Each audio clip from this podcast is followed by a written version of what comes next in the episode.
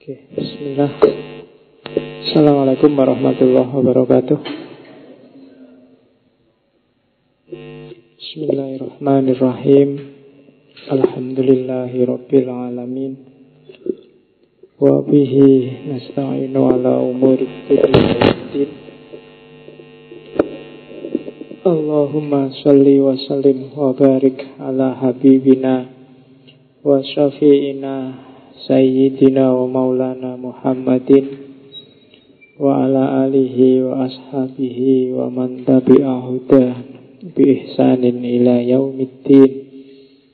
Amma ba'du. Bismillah Mari kita lanjutkan Ngaji filsafat kita. Malam ini kita jalan-jalan ke Barat Setelah kemarin kita jelajahi pemikiran para pujangga Empat minggu apa lima minggu ke depan Kita akan ketemu dengan para filosof perempuan. Banyak orang bilang sebaiknya menyebutnya perempuan dan bukan wanita. Itu bisa ya, bisa enggak. Nah, sudah terlanjur polwan nih. Masa mau diganti polper? Nah, enak. Sudah terlanjur dharma wanita nanti jadi dharma perempuan, enggak, enggak enak. Sudah terlanjur. Maknanya sama-sama bagus. Meskipun ada yang bilang kalau perempuan itu bagus karena kata dasarnya empu. Empu loh ya, bukan empuk. Betul. Ya, ya empu itu maksudnya tuan, orang yang mandiri, menguasai dirinya sendiri. Kalau wanita sering dianggap berasal dari bahasa Jawa kependekan dari wani ditoto terus wanito dan bagi banyak orang wani ditoto itu dianggapnya oleh mereka jelek. Karena wani ditoto itu berarti dia dikuasai. Sebenarnya maksudnya bukan itu.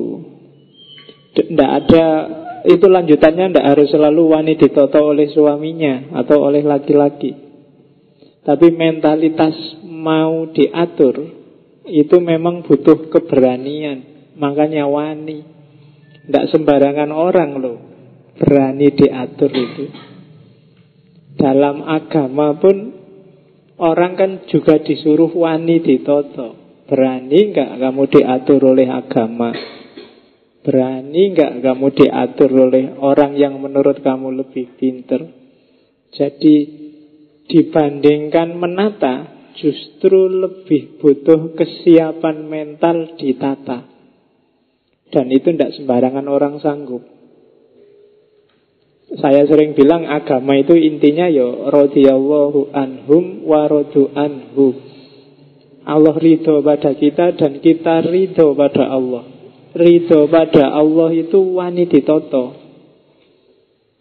Relakan dirimu untuk diatur oleh Allah Itu wanita Jadi justru keluhuran kemuliaan itu ada di wanita Wanita toto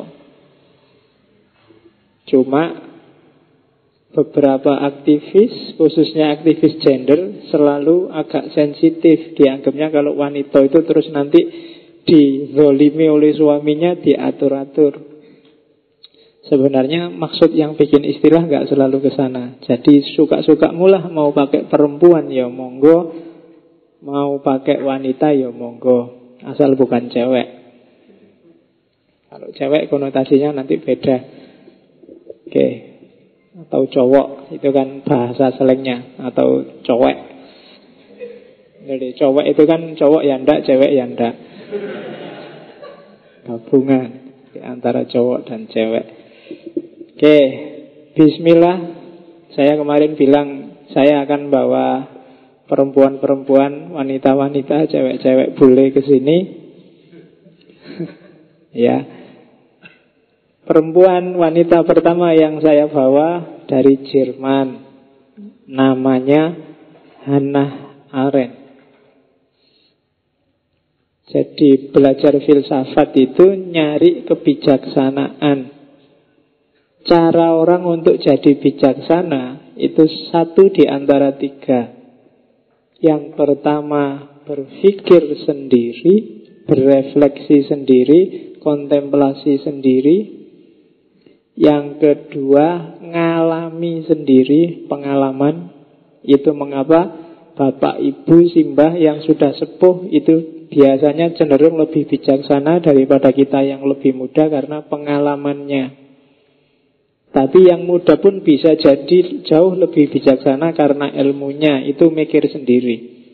Yang ketiga ada lagi, mikir sendiri mungkin tidak bisa, ngalami juga belum. Cara yang paling simpel adalah niru, imitasi. Kita tiru orang-orang yang menurut kita bijaksana layak ditiru, nyari uswah. Itu mengapa di ngaji ini kebanyakan tema-temanya tak ajukan orang demi orang. Lebih mudah untuk ditiru. Pilihlah dari perilaku dan pikirannya orang-orang ini yang menurutmu layak untuk kamu tiru. Yang tidak layak ya tidak usah. Itu strategi ngaji filsafat kita. Setelah kamu niru, mungkin kamu dapat pengalaman. Sehingga akhirnya kamu bisa mikir sendiri. Kalau sudah bisa mikir sendiri ya monggo sudah. Sudah winasis kayak minggu lalu di Ronggo Warsito. Kamu syukur-syukur bisa jadi Ronggo Warsito kan? Jadi panglima pengetahuan, panglimanya ajaran. Orang yang ngerti teori, orang yang ngerti ajaran. Nanti kamu akan jadi tempatnya pertanyaan. Kalau ada orang bingung, tanyanya ke kamu. Karena kamu seorang Ronggo Warsito. Oke, malam ini kita ketemu beliau Hannah Arendt. Ini gambarnya orangnya. Ya kalau orang Eropa ya jaminan lah ya. Paling tidak mesti kulitnya putih. Orang kita menyebutnya bule. Bule itu kalau di Indonesia bule kan konotasinya agak tidak bagus karena bule itu penyakit. Penyakit kulit, kelainan pigmen, albino. Asal dari kata bulai. Kalau dalam bahasa Melayu. Tapi yo itu karena Orang kita mungkin iri aja Sini kan kulitnya agak gosong Ya Sana yang putih-putih disebut bule Oke Jadi Hannah Arendt ini Filosof Jerman Terkenal Karena Dia filosof yang Spontan Spontan itu dia filosof yang tidak bisa dikategorikan aliran apa. Pemikiran-pemikirannya itu nyambung dengan hidupnya sendiri. Itu kelebihannya Hannah Arendt. Yang paling terkenal dari Hannah Arendt adalah dalam tanda petik ya, perselingkuhannya dengan guru filsafatnya. Ya. Heidegger jadi dia ini muridnya filosof besar eksistensialis namanya Heidegger di Universitas Marburg, Jerman. Saking kagumnya sama gurunya, sampai dia jatuh cinta dan diladeni oleh gurunya eman-eman. ya, jadi saat itu Heidegger sudah punya anak. Heidegger umur 35 tahun Hannah Arendt umur 19 tahun Jadi masih kinyis-kinyis ya Ya. Ya dan dan ya memang kejadian tidak apa-apa. Jatuh cinta beneran. Cuma Heidegger ini memang agak kurang ajar orangnya. Jadi dari sisi diajak selingkuh ya, tapi dalam sejarahnya Heidegger sering nyari selamatnya sendiri. Dan Hannah Arendt ini cintanya agak cinta sejati. Dan itu dibanggakan di beberapa tulisannya Aku bangga sekali dengan diriku. Bisa punya cinta seagung itu Tapi sekaligus kebijaksanaan sedalam itu. Jadi Hannah Arendt ini mengalami dua era chaos politik yang luar biasa. Yang pertama Perang Dunia Kedua Nazi Jerman Dan yang kedua fasisme yang populer di Italia. Jadi era-era ketika berkecamuk gegeran perang dunia. Dan di situlah lahir seorang Hannah Arendt. Ketika Nazi sedang ganas-ganasnya, semua orang Yahudi disingkirkan, dibantai, dikirim ke kamp konsentrasi, dan kok Yondilalah Hannah Arendt ini masuk keluarganya keturunan Yahudi. Jadi dia sasaran tembaknya nasi. Sementara Heidegger ini filosof yang pro Nazi. Ya, jadi berseberanganlah. Yang satu jadi pro Nazi, yang satu jadi korbannya Nazi. Yo, kejadiannya nanti kayak film India. Akhirnya pisah. He, Hana Aren harus melalang buana ke mana-mana, dikejar-kejar, nyamar, dan Heidegger nanti jadi salah satu tokoh penasehat Nazi di Jerman. Dan saya bilang tadi agak urik Heidegger ini karena dia tidak belain sama sekali Hannah Arendt. Tidak apa-apa teman-teman. Dan Heidegger ini sama teman-temannya filosof seperti Karl Jasper dan kawan-kawan juga dianggap nyari menangnya sendiri. Bahkan gurunya sendiri, Edmund Husserl, itu juga tidak dibelain oleh Heidegger. Itu jadi meskipun pikiran-pikirannya dahsyat luar biasa, si Heidegger ini dia tidak terlalu disenangi oleh teman-temannya.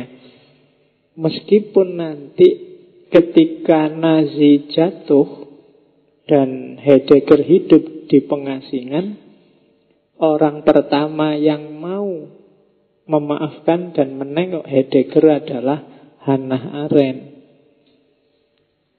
Ya.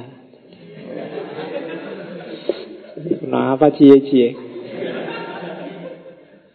Jadi dan berdua nanti belakangan juga yang bantu Heidegger nulis dan menerbitkan buku-bukunya di tahun-tahun ketika Heidegger tua itu Hannah Arendt. Meskipun saat itu Hannah Arendt sudah dua kali nikah. Nikah, cerai, dan nikah lagi. Tapi tetap tidak bisa meninggalkan Heidegger. Itulah Hannah Arendt. Nanti ceritanya panjang. Kelihatannya sudah ada yang neliti dan diterbitkan jadi buku. Saya lupa judulnya, seingat saya judulnya perselingkuhan dua raksasa pemikir apa-apa gitu. Itu cerita tentang Hannah Arendt dan Heidegger. Ya nanti yang kayak gini-gini di filosof ada banyak. Jadi sama muridnya, sama temennya, sama-sama mikir terus kejadian. Ya, ya enggak apa-apa lah. Ya selingannya apa lagi. Oke, jadi yo, yang penting ikut rambu-rambu ya.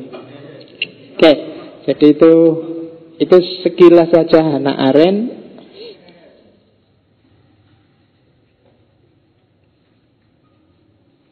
Jadi gaya filsafatnya Hannah Arendt itu khas.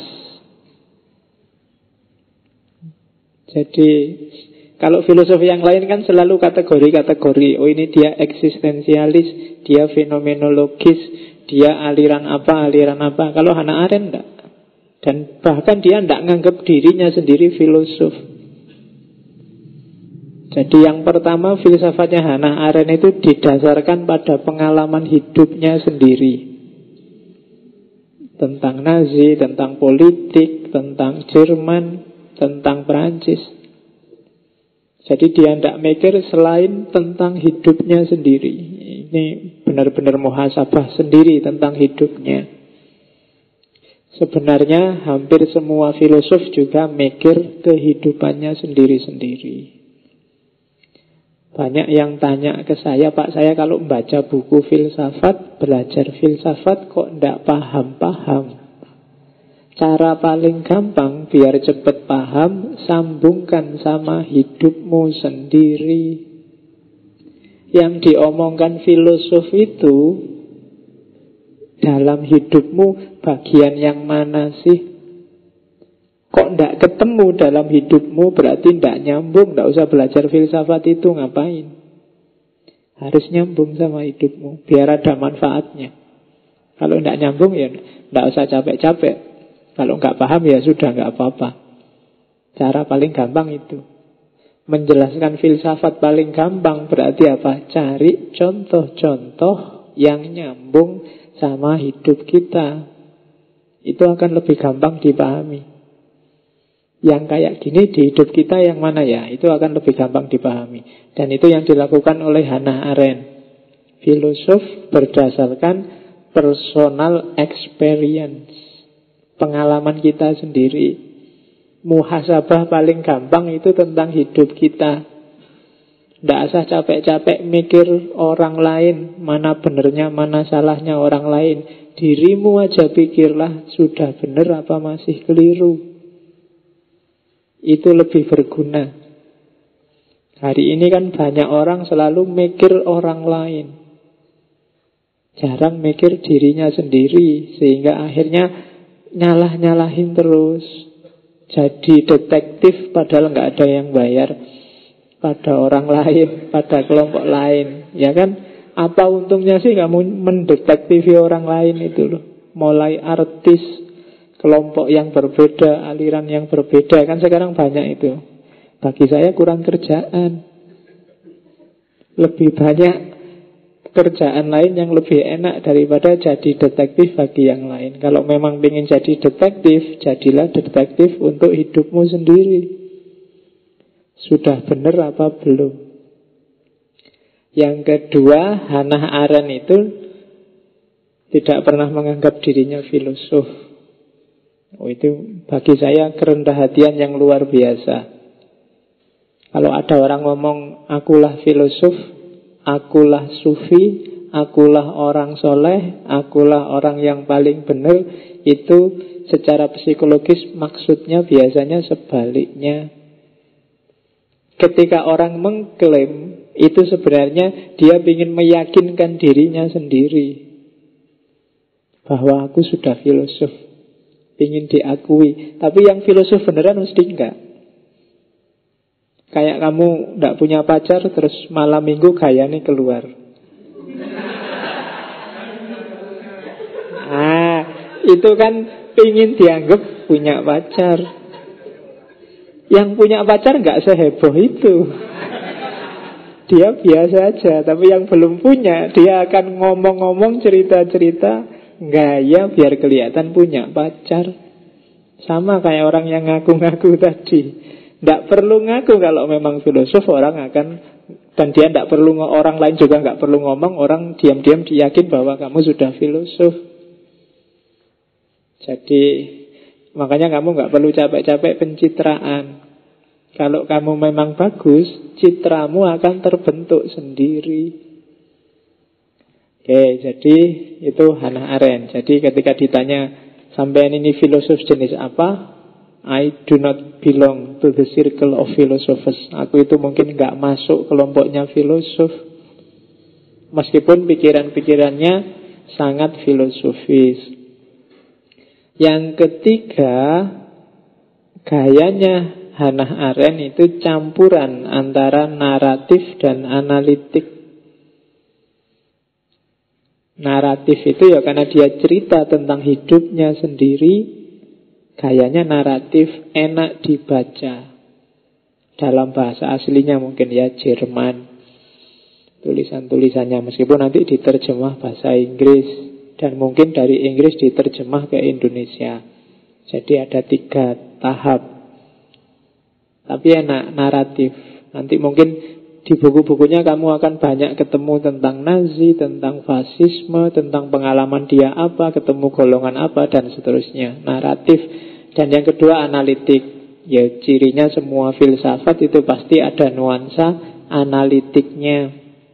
Analitik itu nuansa rasionalnya. Nuansa permainan logikanya pasti ada.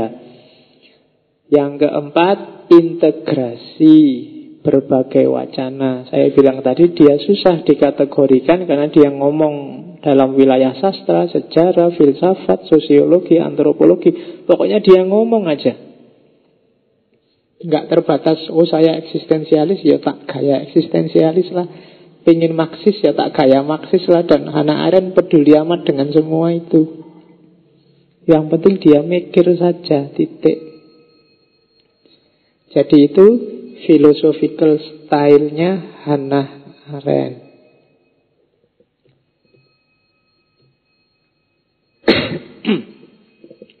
Terus ini inti teorinya. Diambil dari dua bukunya Yang pertama The Human Condition Yang ketiga The Life of the Mind Yang kedua mungkin tidak akan kita bahas Karena itu yang dikritik oleh Hannah Arendt Filsafatnya ada di yang pertama. Jadi hidup ini isinya dua. Vita aktiva dan vita kontemplativa.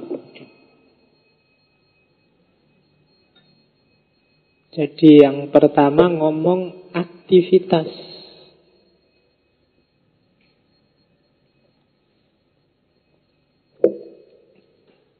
Jadi perilaku keaktifan manusia. Yang kedua pemikiran. Vita kontemplativa. Nanti ini jadi dasar filsafat sosial dan politiknya Hannah Arendt. Vita aktiva itu isinya tiga hal Kerja, karya, dan tindakan Jadi hidupmu itu isinya dua Mikir dan bertindak Mikir dan melakukan sesuatu Dan melakukan sesuatu itu ada yang namanya kerja Ada yang namanya karya ada yang namanya tindakan. Kalau yang kerja itu aktivitasmu menjalani hidup secara natural, itu namanya kerja. Kalau lapar ya makan, kalau ngantuk ya tidur, kalau gatel ya garuk-garuk, kalau yang itu labor kerja. Kalau sakit ya berobat itu labor kerja. Di level ini kita statusnya namanya animal laboran. Binatang yang bekerja. Binatang yang beraktivitas. Kalau bagi bagi Hannah Arendt ini tidak mendorong orang mikir. Nggak pakai mikir juga sudah ngerti makan, tidur, kawin. Kawin itu label kerja. Kamu tidak perlu mikir, nggak harus baca buku, lihat gambar, cari referensi. Ya, wes iso, ojo khawatir wes. Kamu tidak perlu khawatir. Bisa nggak pak saya iso iso. Tidak usah nyari referensi. Itu otomatis tidak tidak terdorong ber... jangan dihabiskan energimu untuk menjalani kehidupan yang biasa. Biarkan aja akan jalan sendiri. Ya, kamu nggak perlu diskusi dalam-dalam di tema-tema ini.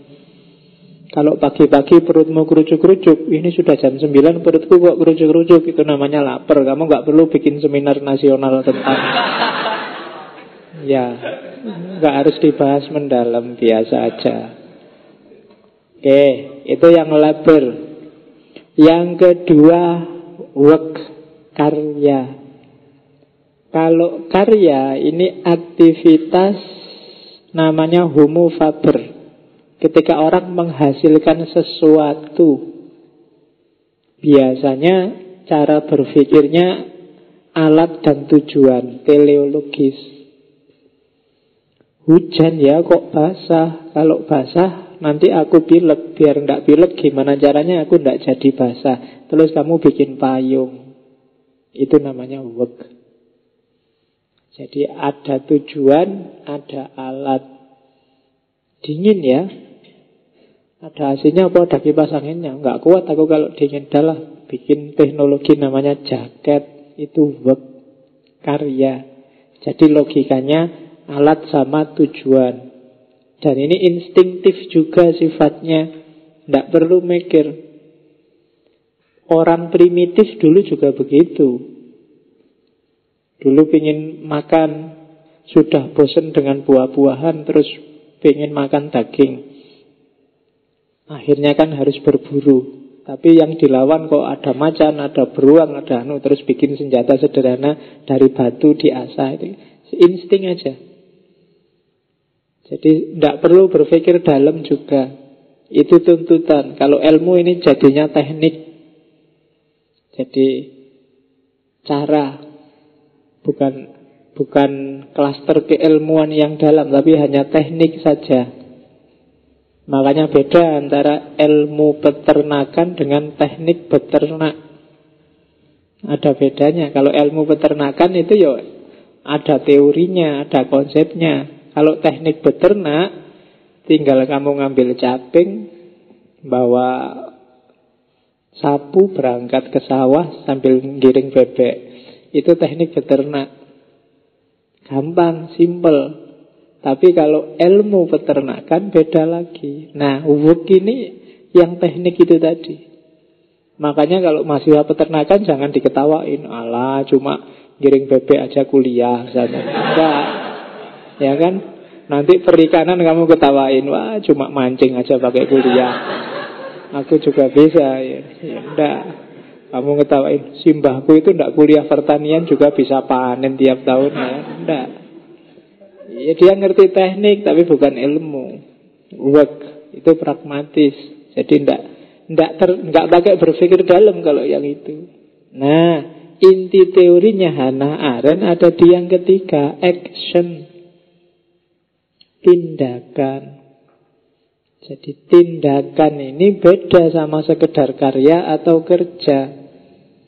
Di sinilah manusia sebagai makhluk politik tidak sekedar menjalani hidup Tapi juga merancang hidup bersama orang lain. Di sinilah lahir politik. Jadi Hannah Arendt itu nanti dikenal filsafat sosial politiknya. Manusia itu jadi manusia beneran Tidak kayak binatang yang hanya main insting dalam tindakan. Di sini orang butuh mikir karena ada aspek merancang hidup bersama orang lain. Nanti teorinya jadi filsafat hidupnya Hannah Arendt fokusnya ada di teori tindakan ini. Di sinilah orang butuh pemikiran. Dan ini bagi Hannah Arendt di sinilah problemnya filsafat modern, filsafat barat. Filsafat barat dari Yunani sampai modern itu tidak pernah mikir tindakan yang dipikir barang langit semua.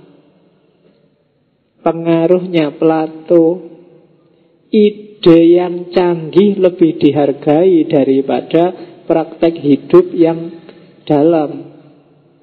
Jadi filsafat barat katanya Hannah Arendt itu lebih mengutamakan teori ya di atas praksis, epistem di atas doksa. Teori itu ya teori, praksis itu ya anggap aja prakteknya. Jadi filsafat barat itu lebih mementingkan teorinya. Tidak peduli realitas, lebih mementingkan epistem, cara mikir, logika dibandingkan doksa. Doksa itu kebenaran yang dianggap benar dalam realitas, dalam praktek, dalam kenyataan. Nanti yang punya teori doksa bisa dibuka lagi ketika kita bahas biar burdo. Saya lupa itu sesi keberapa ada biar burdo. Jadi katanya Hannah Arendt, selama ini filsafat terlalu sibuk dengan teori Mikir jelimet, ndak karu-karuan padahal ndak punya duit. Padahal dijajah Padahal hidup susah Negaranya rusak Pimpinannya tiran. Itu kritiknya Hannah Arendt. Orang sibuk apa Kita mikir apa. Umat Islam kalah luar biasa Dijajah Kita gegeran debat Besok kita surga Di surga bisa lihat Allah apa enggak ya? Ya. Penting sih diskusi itu. Tapi lebih penting lagi gimana kita Rakyat kita, umat kita Bisa makan apa enggak Tentram apa enggak. Jadi Itu kelemahannya filsafat barat Katanya Hannah Arendt. Dan filsafat barat Gaya semacam ini Ketipu oleh Plato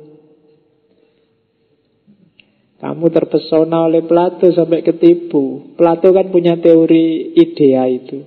Itu yang implikasinya bahwa dunia ini hanya bayang-bayang, tidak sejati. Yang sejati adalah ide gagasan ideal. Ya persis kayak kalau di agama dunia ini cuma mampir ngombe. Dunia ini cuma sementara jadi nggak perlu mikir dalam-dalam. Ditunggu aja sampai kamu mati Besok ketemu akhirat. Kan itu aja mikirnya. Jadi tidak siap mikir dunia Tidak siap hidup Tapi siapnya mati. Kamu kan selalu disuruh Sebentar lagi mati loh ya Dunia ini cuma sebentar. Jadi kamu jadi males mau ngapa-ngapain. Ah ngapain pak? Capek-capek Paling 10-30 tahun lagi saya juga tidak ada. Jadi mikirnya selalu begitu. Dunia ini cuma ujian pak Tidak sejati Tidak asli. Ya kan dunia ini cuma mampir ngerokok sebentar terus balik lagi. Ya kan, ini kayak kayak perjalanan kan cuma mampir turun sebentar karena bisnya AC terus kamu ngerokok di luar terus naik lagi. Dan dan itulah dunia. Ya ya udah kalau mikir kayak gini ya jangan membayangkan kamu berkuasa, kamu maju, kamu modern. Dan itu yang terjadi problem di dunia Islam juga begitu kan hari ini nalar yang bau sufismenya. Bukan berarti sufisme itu salah tapi kita terlalu berat di situ jadinya nggak maju. Harus ada yang mikir hidup. Jangan semua mikir mati. Mati itu gampang nggak? Kamu pikir datang sendiri. Hidup ini yang kamu pikir. Jadi persiapan mati itu bukan kamu mikir mati tapi hidup yang baik. Nah yang kamu pikir hiduplah yang baik. Gimana caranya? Kan gitu Oke, jadi itu problem filsafat barat. Kalau di Hannah Arendt. Terus katanya Hannah Arendt Ini masuk ke filsafat tindakan sekarang. Aktivitas manusia paling tinggi itu yang tindakan tadi Yang nomor tiga tadi. Kenapa dia paling tinggi? Karena dia satu-satunya yang butuh mikir yang lain kamu nggak perlu belajar, nggak perlu mikir dalam, otomatis jalan. Tapi tindakan kamu butuh mikir. Sebelum melakukan sesuatu kan pikiranmu jalan. Dan tindakan itu berarti adanya di ruang publik. Berhubungan sama orang lain. Itu ya sehingga kamu pakai mikir. Kalau nggak ada hubungan sama orang lain mungkin sakarapmu dewe. Kamu mikir milih baju apa ya? Itu kan karena kamu membayangkan nanti ketemu orang lain. Kalau di kamar Tidak ketemu siapa-siapa Tidak pakai baju pun nggak masalah. Tapi karena wah ngaji ini Mesti kan kamu terus nonton Ini baju yang mana ya yang tak pakai? Yang sudah digantungan tiga hari yang lalu Apa yang tujuh hari yang lalu? Kan gitu. Kamu kan mikirnya Jadi mikir karena kamu mau ketemu orang lain dan katanya Hannah Arendt, apa sih mikir itu? Mikir itu dialog antara aku dengan diriku. Ini definisinya khas. Jadi mikir itu sebenarnya dialog. Dialog apa? Dialog antara kamu dengan kamu. Kan mesti dialog itu kan ya kayak tadi loh. Ini pakai baju yang mana ya? Lo kamu tanya ke siapa? Tanyanya kan ke dirimu sendiri dan kamu jawab-jawab sendiri. Itu kalau ditulis kan jadinya lucu. Setiap kali kamu mikir kan selalu begitu. Kamu dialog dengan dirimu sendiri. Masuk ke warung, ini enaknya makan apa ya? Itu kan kamu tanya ke dirimu. Masa tanya yang nunggu warung kan enggak? Kamu kan tanya ke sini dan kamu jawab sendiri. Ini aja deh tempe. Ah enggak, ah, kemarin sudah tempe. Ayam aja lah. Ah jangan ah kurang uangnya. Ah kan dialog. Ya kan loh Ya kan ini namanya mikir dan itu dialog dan itu terjadi dalam dirimu sebelum melakukan tindakan. Jadi berpikir adalah dialog antara aku dengan dirimu. Itu yang bikin tindakan itu penting. Kenapa? Karena sebelum aktivitas keluar, pemikiran jalan duluan. Jadi kalau pikirannya nggak jalan, biasanya tindakannya terus keliru karena berhubungan dengan orang lain terus jadi masalah. Maka disadari apa enggak sebelum tindakan berjalan orang biasanya mikir duluan. Itu teori dasarnya itu. Sehingga tindakan ini tidak kayak tadi yang instinktif. Kalau kamu lapar butuh makan, itu insting, masih homo laboran. Tapi begitu kamu mikir makan apa, nah, itu kan sebelum dilaksanakan aktivitas makan, itu kan nanti jadi tindakan. Baru kamu mikir. Sebelum tindakan pasti ada pemikiran.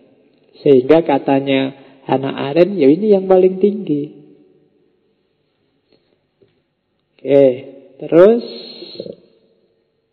oleh karena itu katanya Hannah Arendt, tindakan adalah inti dari eksistensi manusia.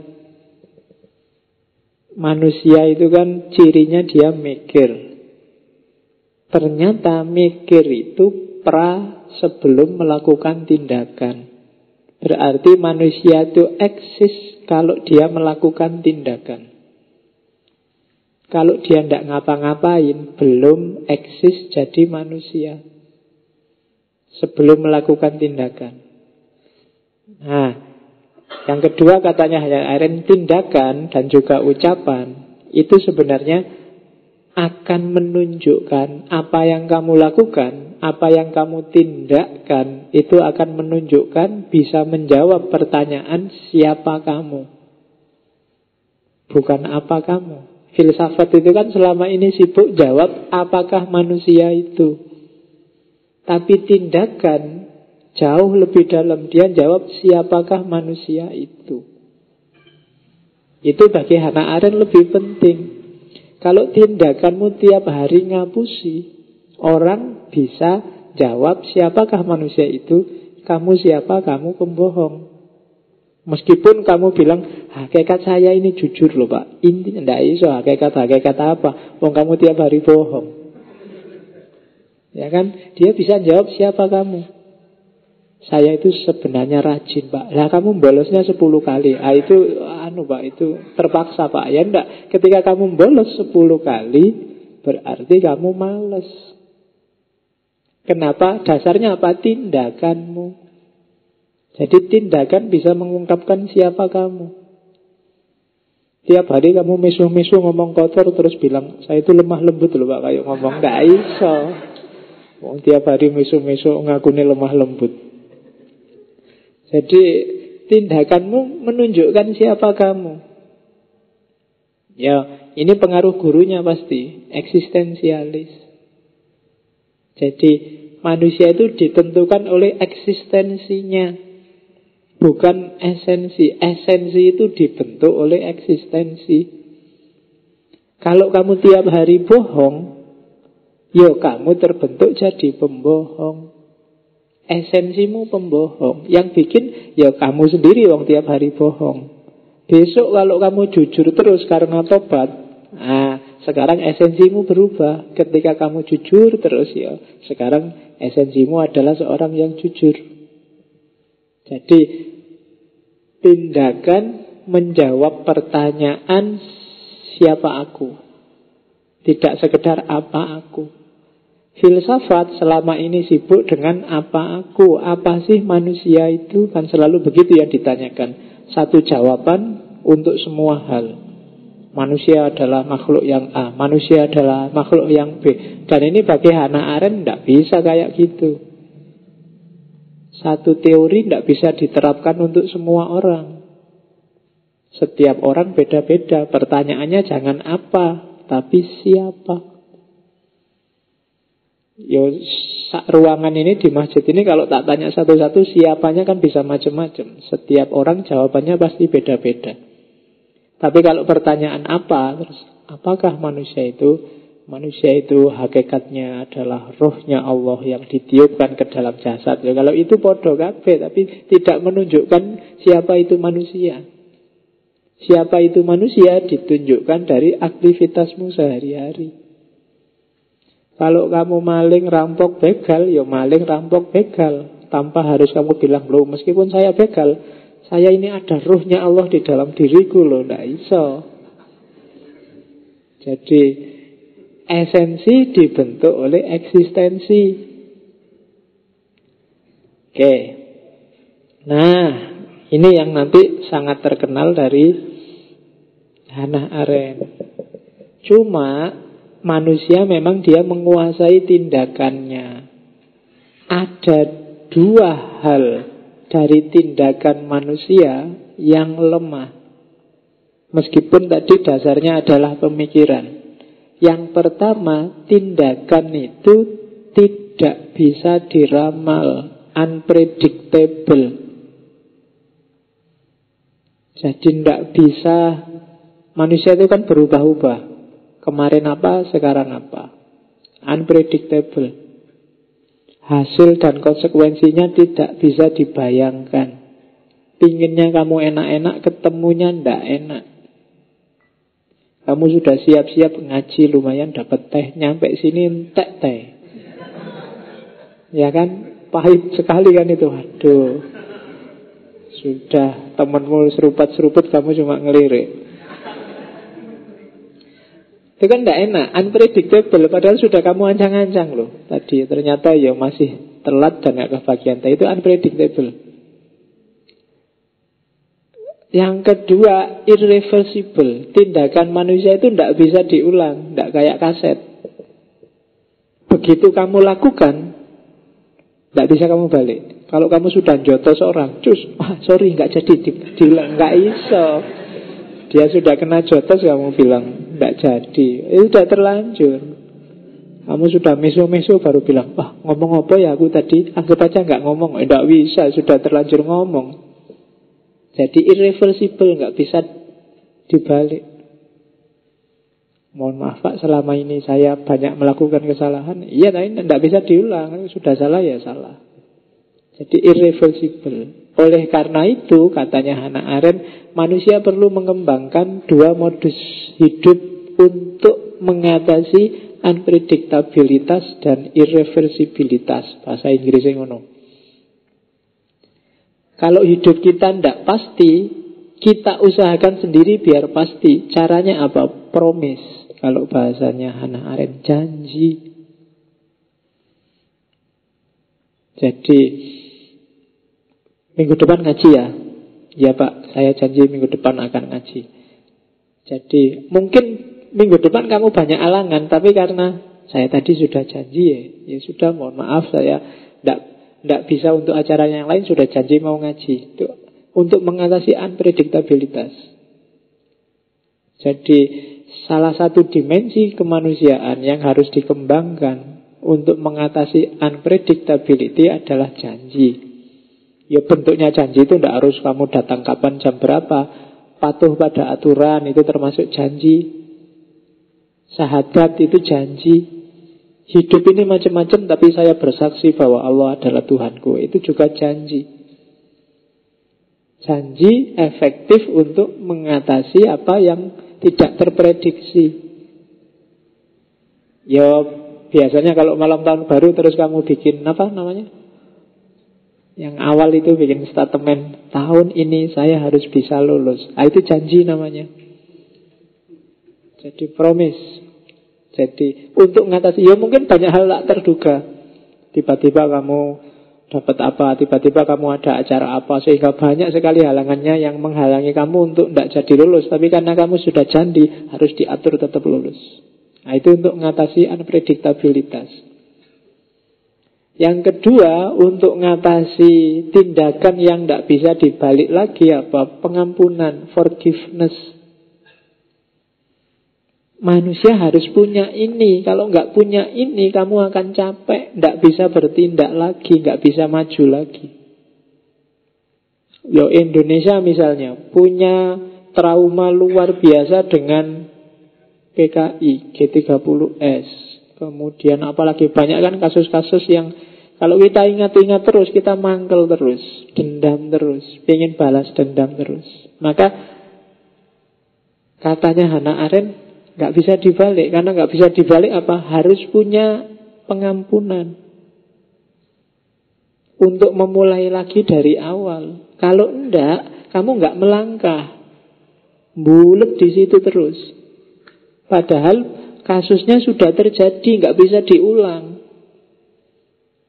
Kasus PKI sudah ada pembantaian sekian ratus ribu orang.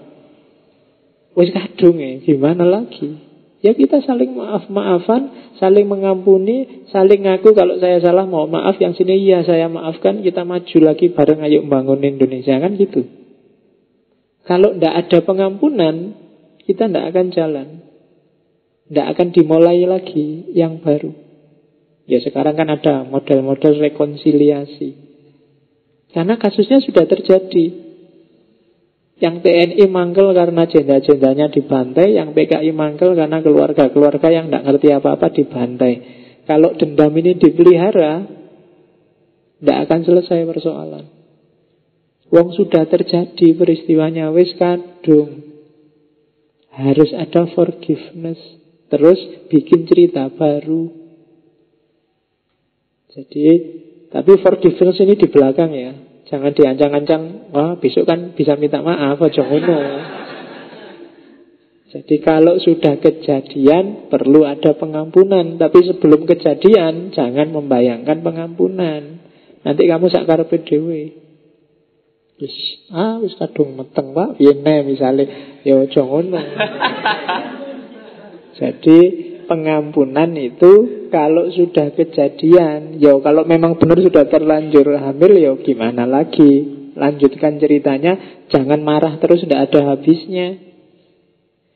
Nanti energimu habis di situ, terlalu banyak energi, terlalu banyak biaya untuk persoalan yang harusnya sudah selesai. Jadi tindakan manusia itu sangat penting Cuma dia punya dua kelemahan, ketidakpastian dan ketidakbisaan untuk diulang. Untuk mengatasi itu, yang pertama solusinya adalah komitmen, janji. Yang kedua solusinya adalah pengampunan, forgiveness. Kalau manusia tidak punya ini, dunia tidak akan maju. Indonesia rata-rata kelemahannya di komitmen, janji. Ya kan, yang mahasiswa komitmenlah jadi mahasiswa yang benar, yang wakil rakyat komitmenlah mewakili rakyat, yang kiai komitmenlah jadi kiai, yang ulama komitmenlah jadi ulama. Sekarang kan bulat tidak karu-karuan. Komitmennya tidak jelas. Ini belo rakyat, belo umat, belo keluarga, bela dirinya sendiri, belo siapa yang tidak jelas. Ini kiai, apa politikus, apa sastrawan, apa penyanyi, apa ini tidak jelas. Ini susah. Kontribusinya jadi tidak besar kalau kamu tidak jelas posisinya. Harus punya komitmen. Komitmen itu kan melahirkan identifikasi diri. Orang jadi sadar, oh aku ini cuma santri, oh aku ini cuma murid, bukan mursyid, oh aku ini cuma... Dan itu Ketika positioningnya jelas, itu kan yang kamu lakukan jelas. Kayak kamu kalau di rumah kan positioningmu jelas. Aku anak, beliau bapak, yang ini ibu. Nah, jadi kalau malam kan jelas, bapak masuk kamar sama ibu, kamu di kamarmu sendiri. Ya kan gitu, kalau tidak jelas kan kamu bingung Nanti bapaknya masuk kamar kamu ikut masuk Li, salah Urusannya beda itu Karena kamu nggak jelas identifikasimu Jadi itu komitmen Untuk mengatasi yang tidak jelas-tidak jelas tadi Unpredictability Dan yang kedua Kalau sudah terlanjur kejadian Siapkanlah amunisi untuk pengampunan Kalau dendam-dendaman mangkel-mangkelan, ya tidak akan selesai urusan kamu, tidak maju-maju. Jadi itu kelemahannya tindakan manusia. Ini keyword dari Hannah Arendt. Forgiveness is a key to action and freedom. Permaafan, pengampunan itu kunci dari tindakan dan kebebasan. Kamu tidak akan bisa bertindak, tidak akan jadi orang bebas kalau nggak bisa memaafkan. Kamu akan terbelenggu terus oleh masa lalu. Harus mau memaafkan. Jangan memelihara dendam, mangkel, kecewa pada siapa pun. Eman-eman waktumu, eman-eman energimu. Ya kalau kepepet ingin balas dendam, ya cepet-cepet balas dendammu terus selesai. Forgiveness kalau bisa dimaafkan. Nah, karena yang rugi kamu sendiri. Kadang-kadang kamu mangkel luar biasa, yang kamu mangkel itu lo tidak ngerti apa-apa. Kamu sumpek tidak bisa tidur, dia tidur nyenyak dan ngorok. Eman-eman loh, kamu kamu kurus sendirian akhirnya. Kamu nyari waktu, nyari kapan pokoknya aku balas kapan. Kapannya nggak datang-datang, jadi lama-lama kamu kurus. Dia yang kamu manggeli santai aja ketawa-ketawa tiap hari. Nggak ngerti apa-apa deh. Itu kan sering. Itu rugimu sendiri karena kamu nggak punya forgiveness. Maafkan aja dia urusan selesai. Kamu bebas mikir yang lain, melakukan tindakan yang lain. Jadi forgiveness is the key to action and freedom. Memaafkan itu kunci. Kamu yang tiap hari teriak-teriak ingin bebas, maka buang semua kecewa, buang semua ingin balas dendam, ingin marah-marah, ingin benci siapa, tidak suka siapa, itu biasanya jadi kunci kamu tidak bisa bebas. Oke. Terus lagi. Nah, tindakan itu munculnya di ruang publik seperti saya bilang tadi selalu berhubungan dengan orang lain. Ruang publik itu ruang ketika kita bareng orang lain. Jadi tindakan yang diawali mikir tadi, kenapa sih kok pakai dipikir? Karena kita ada di ruang publik, hidup bersama orang lain. Di sanalah kita saling berbagi, saling memahami. Kita ketemu orang lain yang beda-beda mikirnya, beda-beda cara berekspresi. Itulah yang bikin tadi ada mikirnya karena kita mau ketemu orang lain. Ngaji kayak gini kalau saya ketemunya koncoku dewe zaman SMA apa sanawiyah mungkin aku nggak nggak sehati-hati ini ngomong ya wes bablas sejak tadi ngomongnya lebih tidak karu-karuan. Tapi karena wah ini ini ngomong di sini dianggap ustadz ya, gitu kan? ngomongnya tadi hati-hati di awal ini. Kenapa ada orang lain? Ada ruang publik. Jadi aku mikir sih. Ya meskipun mikir kadang-kadang ya bablas ngomong aneh-aneh. Jadi rada hati-hati sih. Oh jangan ah nanti di masjid ama ngomong gitu. Kadang-kadang mau tak kasih gambar aneh-aneh. Oh, masuk masjid di situ ada gambar. ya kan tidak enak nanti. Kenapa? Ini ruang publik. Kita ketemu orang lain. Logikanya juga logika bareng-bareng, tidak bisa menang-menangan sendiri. Kamu tidak bisa. Kalau saya cuma pakai celana dalam ke sini mau apa? Hak saya toh, tidak iso. Meskipun hakmu, kalau kamu ke sini pakai celana dalam, ada orang lain loh. Kamu tidak enak sendiri. Kalau nggak percaya, coba aja. ya kan? Ya ruang publik selalu begitu. Ada orang lain loh. Kalau zaman dulu misalnya ya, yang perempuan, yang ibu-ibu, Di ruang publik, misalnya ada acara-acara agama, tidak harus jilbab ketutup gitu. Zaman dulu ya asal pakai kerudung biasa, rambutnya depan kelihatan aman, tidak masalah, sudah dianggap Islam. Sekarang kan tidak. Sekarang harus ditutup rapat kayak kamu, tinggal wajahnya. Baru disebut Islam. Kalau yang kelihatan rambutnya dianggap belum Islam. Lo itu ruang publik. Meskipun kamu punya pikiran tidak bisa pak Menurut saya meskipun rambutnya kelihatan Asal rambut yang atas tetap itu Islam Lu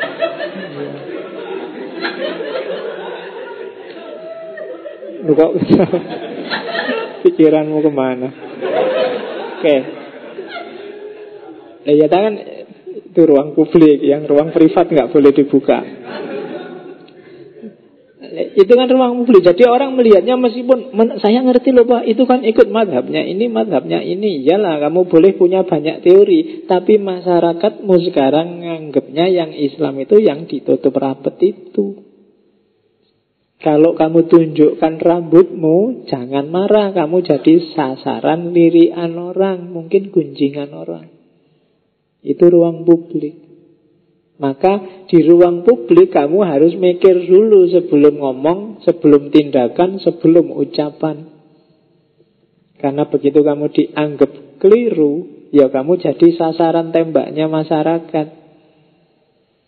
Akan ada chaos di ruang publik, akan ada kacau. Entah karena orang jadi nggak nyaman, Ya kayak kamu itu loh, misalnya tiba-tiba ada yang ngaji pakai rok mini duduk di sini. Itu haknya dia kan pakai rok mini. Tapi kamu juga jadi nggak enak kan? Nggak nggak lihat sana paling kamu lihat situ kalau tahu ya situ kan. Nggak enak, semua juga nggak enak. Dia yang pakai rok mini juga nggak enak kan akhirnya bolak balik. Aku kok diliriki terus ya karena gitu. Jadi nggak nyaman. Jadi itu logikanya ruang publik.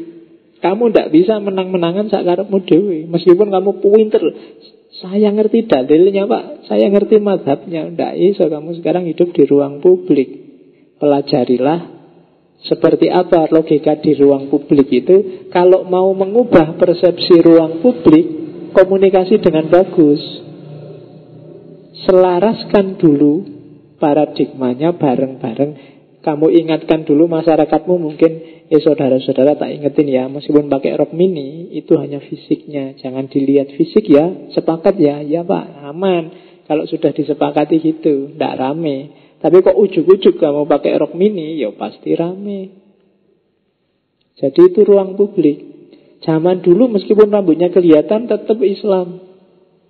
Mungkin ada satu dua komunikasi yang nggak boleh loh rambutnya kelihatan lama-lama jadi tutup seperti sekarang dan yang dianggap Islam itu yang nutup itu seperti sekarang. Itu ruang publik. Nah, katanya Hannah Arendt, ruang publik itu runtuh kalau terjadi dua kondisi. Yang pertama terjadi isolasi radikal. Isolasi radikal itu contohnya kalau ada raja penguasa yang tiran menang-menangan atau masyarakat yang anarkis. Ruang publik nggak ada gunanya. Semua diatur oleh penguasamu. Ruang publik itu kan setiap orang bebas mengekspresikan kemauannya. Tapi ketika penguasanya tiran, ya kamu nggak bisa komplain. Berarti tidak ada ruang publik di situ. Nggak ada gunanya komunikasi. Jadi bukan wilayah publik lagi. Itu sudah wilayah privat, wilayahnya yang menguasai.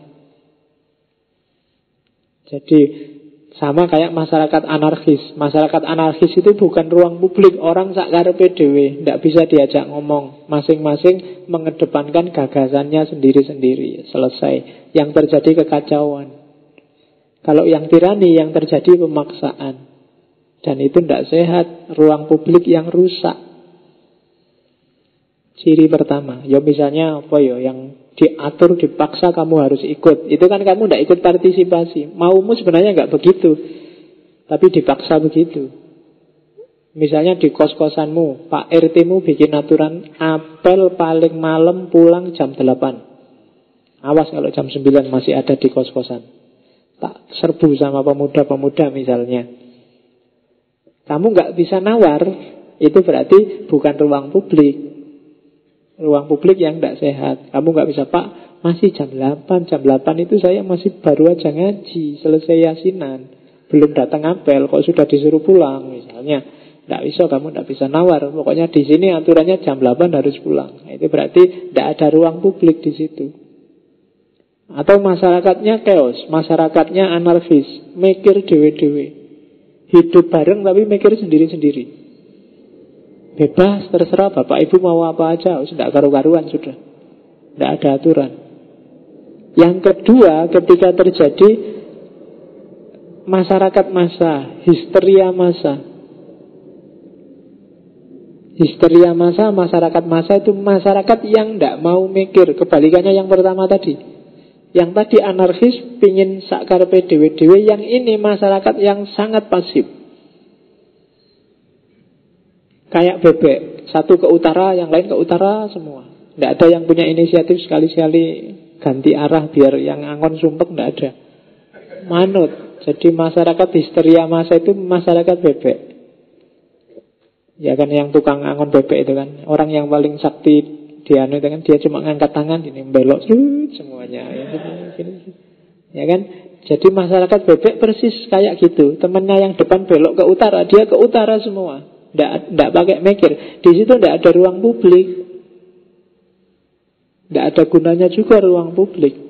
Masing-masing ikut perspektifnya orang di sekelilingnya. Ini biasanya penyakit fanatisme madhab, fanatisme aliran, fanatisme suku. Orang-orang fanatik itu biasanya punya penyakit semacam histeria masa. Kayak kamu kayak waktu demo itu loh. Demo itu kan kadang-kadang kamu tidak ngerti demo tentang apa. Pokoknya ikut aja teriak-teriak. Yang lain ke utara, ikut ke utara. Begitu diwawancara wartawan, maksudnya demo apa, mas tentang apa? Tidak tahu saya itu ya. Teman-teman tadi teriak-teriak, saya ikut aja. Tetangga saya ikut ya, saya akhirnya ikut lumayan naik mobil gratis, muter-muter.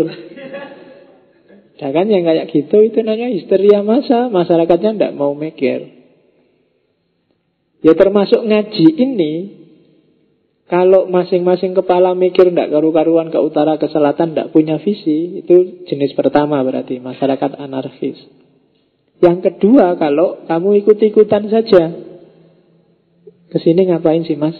Tidak tahu ya teman saya kok berangkat ke sini Kasihan dia sendirian pulang malam tak kancani wis Ah itu berarti kamu tidak punya visi juga, cuma ikut-ikutan, tidak ngerti kenapa tadi ke sini. Dan begitu nyampe sini, yuk. Yang lain doanya Robi Sidni Ilma, kamu Bismika Allahumma ahya. Jadi pengen turu. Ya, ya karena tidak ada visinya tadi. Ya tidak apa-apa sih. Cuma akhirnya ngaji ini bukan bukan ruang publik. Jadi masing-masing jadinya ruang privat milik masing-masing orang. Komunikasinya jadi tidak sehat, visinya tidak sama. Oke, nah cirinya ruang publik yang sehat itu apa? Ada pluralitas dan ada kebebasan. Jadi kesadaran bahwa setiap orang itu beda-beda dan setiap orang punya kebebasan. Setiap orang tidak sama. Ini seolah-olah teori ini simpel tapi dipraktekkan agak berat. Orang biasanya sensitif terhadap yang berbeda dengan dirinya. Kamu mungkin suka filsafat dan kamu pasti sensitif, tidak suka kalau ada orang menjelek-jelekan filsafat. Cuma meskipun batinmu tidak setuju dengan orang yang menjelek-jelekan filsafat, sadarilah bahwa orang itu memang macam-macam. Itu namanya kesadaran pluralitas. Kamu mungkin aliran A, dan kamu tidak setuju dengan aliran B, meskipun kamu nggak setuju, tetap kamu harus mau menerima ada yang berbeda. Itu pluralitas. Di ruang publik, keragaman harus diterima. Ketika keragaman nggak diterima, ruang publiknya nggak jadi sehat. Khusus untuk yang ini saja. Itu tidak jadi sehat. Oke, ya sekarang saya kemarin ke daerah Purwokerto agak ke barat itu ada masjid yang tulisannya anak kecil dilarang masuk. Saya mau masuk diketawain sama Pak sebelah. Eh, anak kecil dilarang masuk. iya, itu tidak menghargai pluralitas itu. Ya kan ada yang kecil, ada yang besar. Iya. Ada yang lebih dahsyat lagi Saya lupa di Jawa Timur daerah Probolinggo Ada yang masjid yang tulisannya bukan anak kecil Tapi yang belum sunat dilarang masuk Ya kan susah loh itu Ngerti sudah sunat apa belum sunat itu Emangnya kalau kamu masuk masjid Terus tak miring enggak Sudah sunat belum itu, itu ngeceknya ya susah Bikin pengumuman aneh-aneh itu ya Oke Jadi harus dihargai pluralitas dan kebebasan. Apa sih kebebasan menurut Hannah Arendt? Jadi dia membedakan ada dua jenis kebebasan. Yang pertama kebebasan politik, yang kedua kebebasan personal. Political freedom dan personal freedom. Yang kebebasan sejati itu yang kebebasan politik ini. Yang kebebasan Personal itu kebebasan sifatnya natural. Kebebasan politik itu definisi paling gampang adalah freedom for, bebas untuk melakukan sesuatu. Kalau kebebasan personal itu freedom of, bebas dari. Jadi bebas untuk sama bebas dari. Bebas untuk itu saya bebas untuk minum air putih atau teh.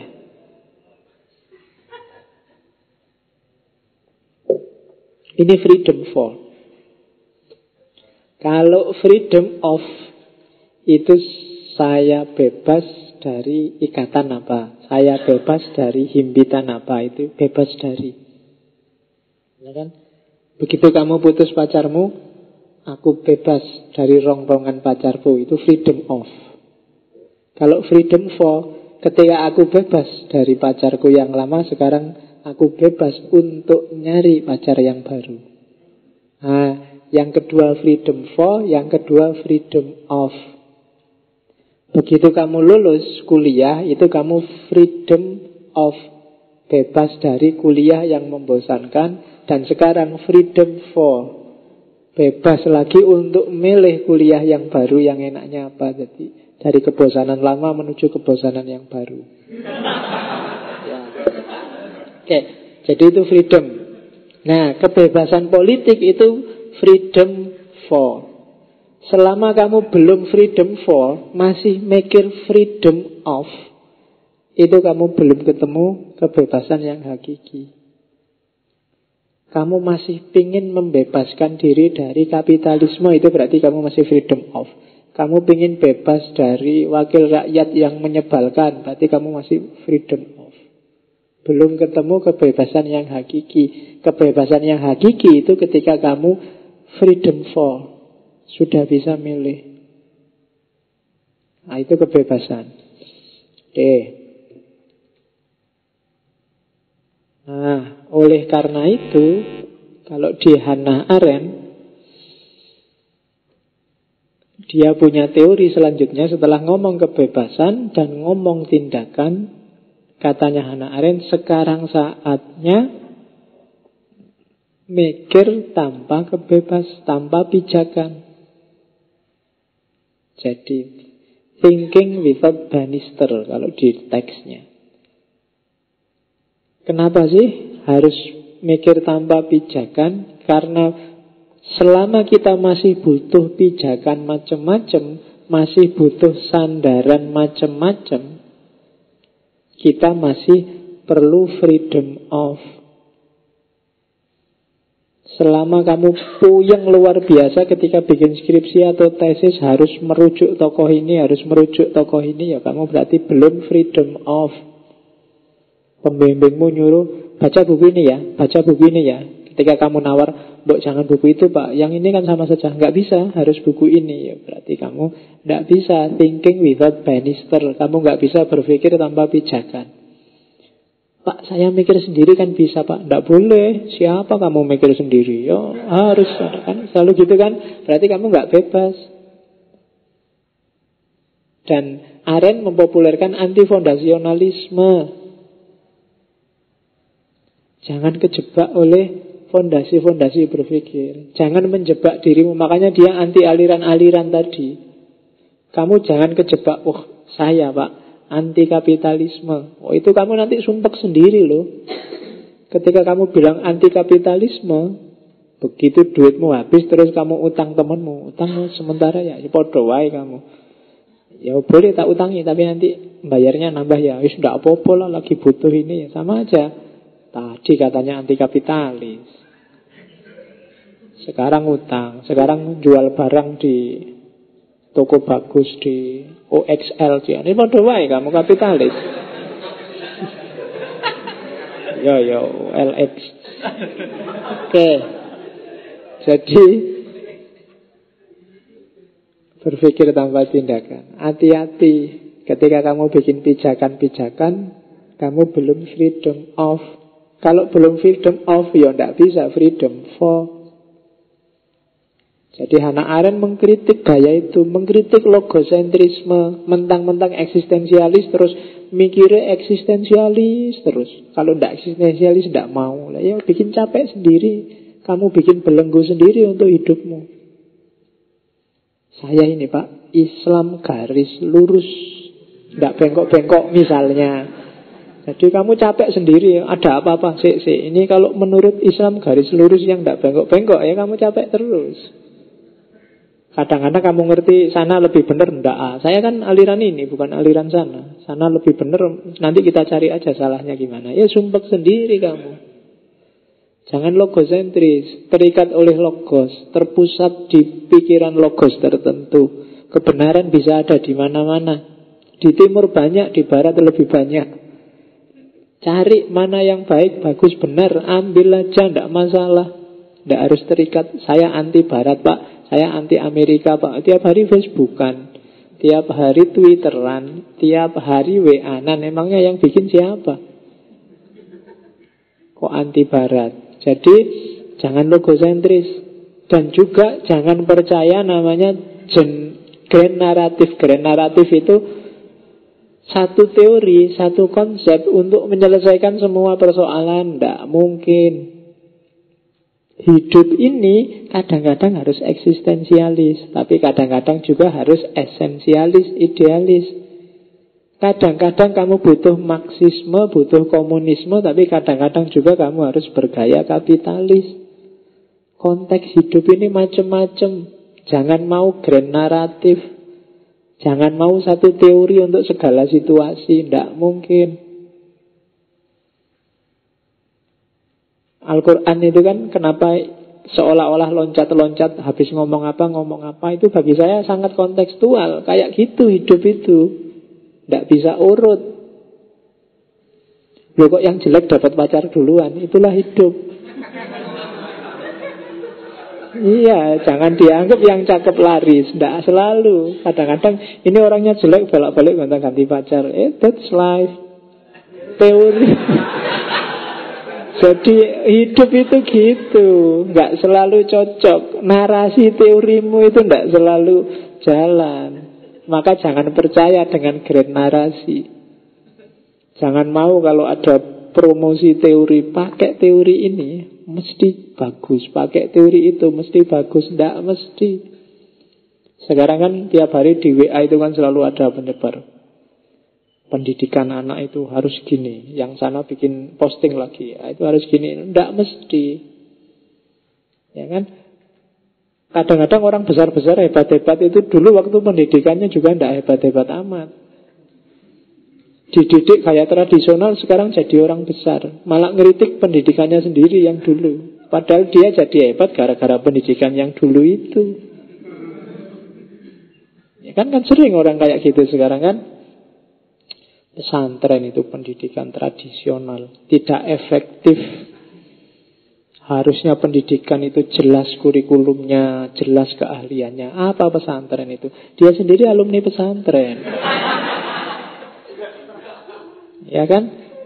Loh dia tidak sadar Dulu dia sampai bisa mikir kayak gitu Itu berarti juga jasanya pesantren Yang membentuk dia sampai kayak gitu Itu hidup Jangan mau grand narasi Terus Dari situlah nanti ini mau ke teori masih masih panjang ya. Manusia adalah zon politikon. Manusia adalah makhluk politik. Tidak boleh orang itu tidak berpolitik. Politik itu dari kata dasar politeia. Teia itu teknik, poli itu polis masyarakat. Teknik ngatur masyarakat, teknik hidup bersama. Itu politik Kelebihannya manusia dengan yang bukan manusia itu politik. Kalau hanya mengandalkan insting, hewan juga bisa. Kelebihannya manusia itu di politik. Kemampuan untuk merancang hidup bersama. Merancang gaya hidup bareng-bareng. Politeia. Cuma untuk hidup yang bagus kan butuh panitia. Panitia itu yang hari ini kamu sebut pemerintah.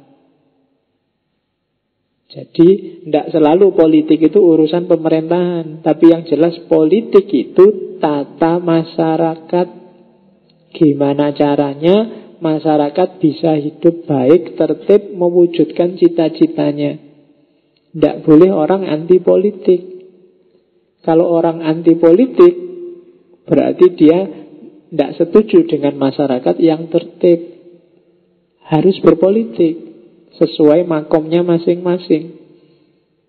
Itu politeia. Ya, istilah ini pertama kali yang bikin Aristoteles. Jadi hari ini kan banyak orang yang jauhlah dari politik, jangan dicampur agama dari politik. Itu namanya bunuh diri. Justru orang baik-baik dalam agama berpolitiklah biar politiknya jadi bagus. Kalau yang baik-baik menjauh dari politik, nanti yang masuk politik yang gendo-gendo, yang jelek-jelek, yang ambisius-ambisius. Biar aja ada kiai masuk politik, asal dalam berpolitik dia tetap kiai.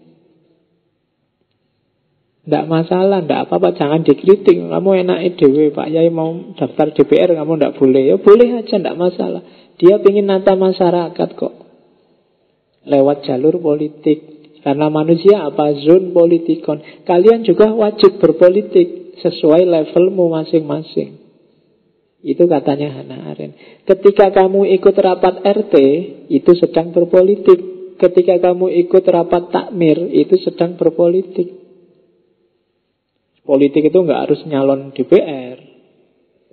Jadi ilmu tata masyarakat dan itulah kelebihan manusia dari yang bukan manusia. Oke, nah istilah ini nanti mengarah ke konsep-konsep intinya Hannah Arendt. Saya jelaskan agak cepat. Nanti silahkan di-download, dibaca sendiri ya. Bedakan power, strength, force, authority, dan violence. Kekuasaan, kekuatan, daya paksa, otoritas dan kekerasan. Kekuasaan, jangan salah kekuasaan beda dengan kekuatan. Kekuasaan itu diperoleh dari masyarakat. Tidak ada orang yang berkuasa. Yang ada orang yang diberi kuasa. Orang tidak bisa bilang saya berkuasa atas kalian semua, tidak bisa. Kalian semua memberi saya kuasa, itu yang mungkin.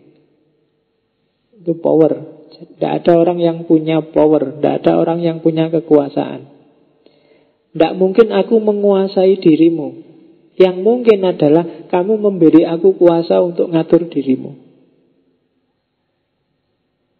Itu kekuasaan. Yang kedua kekuatan. Kalau kekuatan ini baru individual. Setiap orang.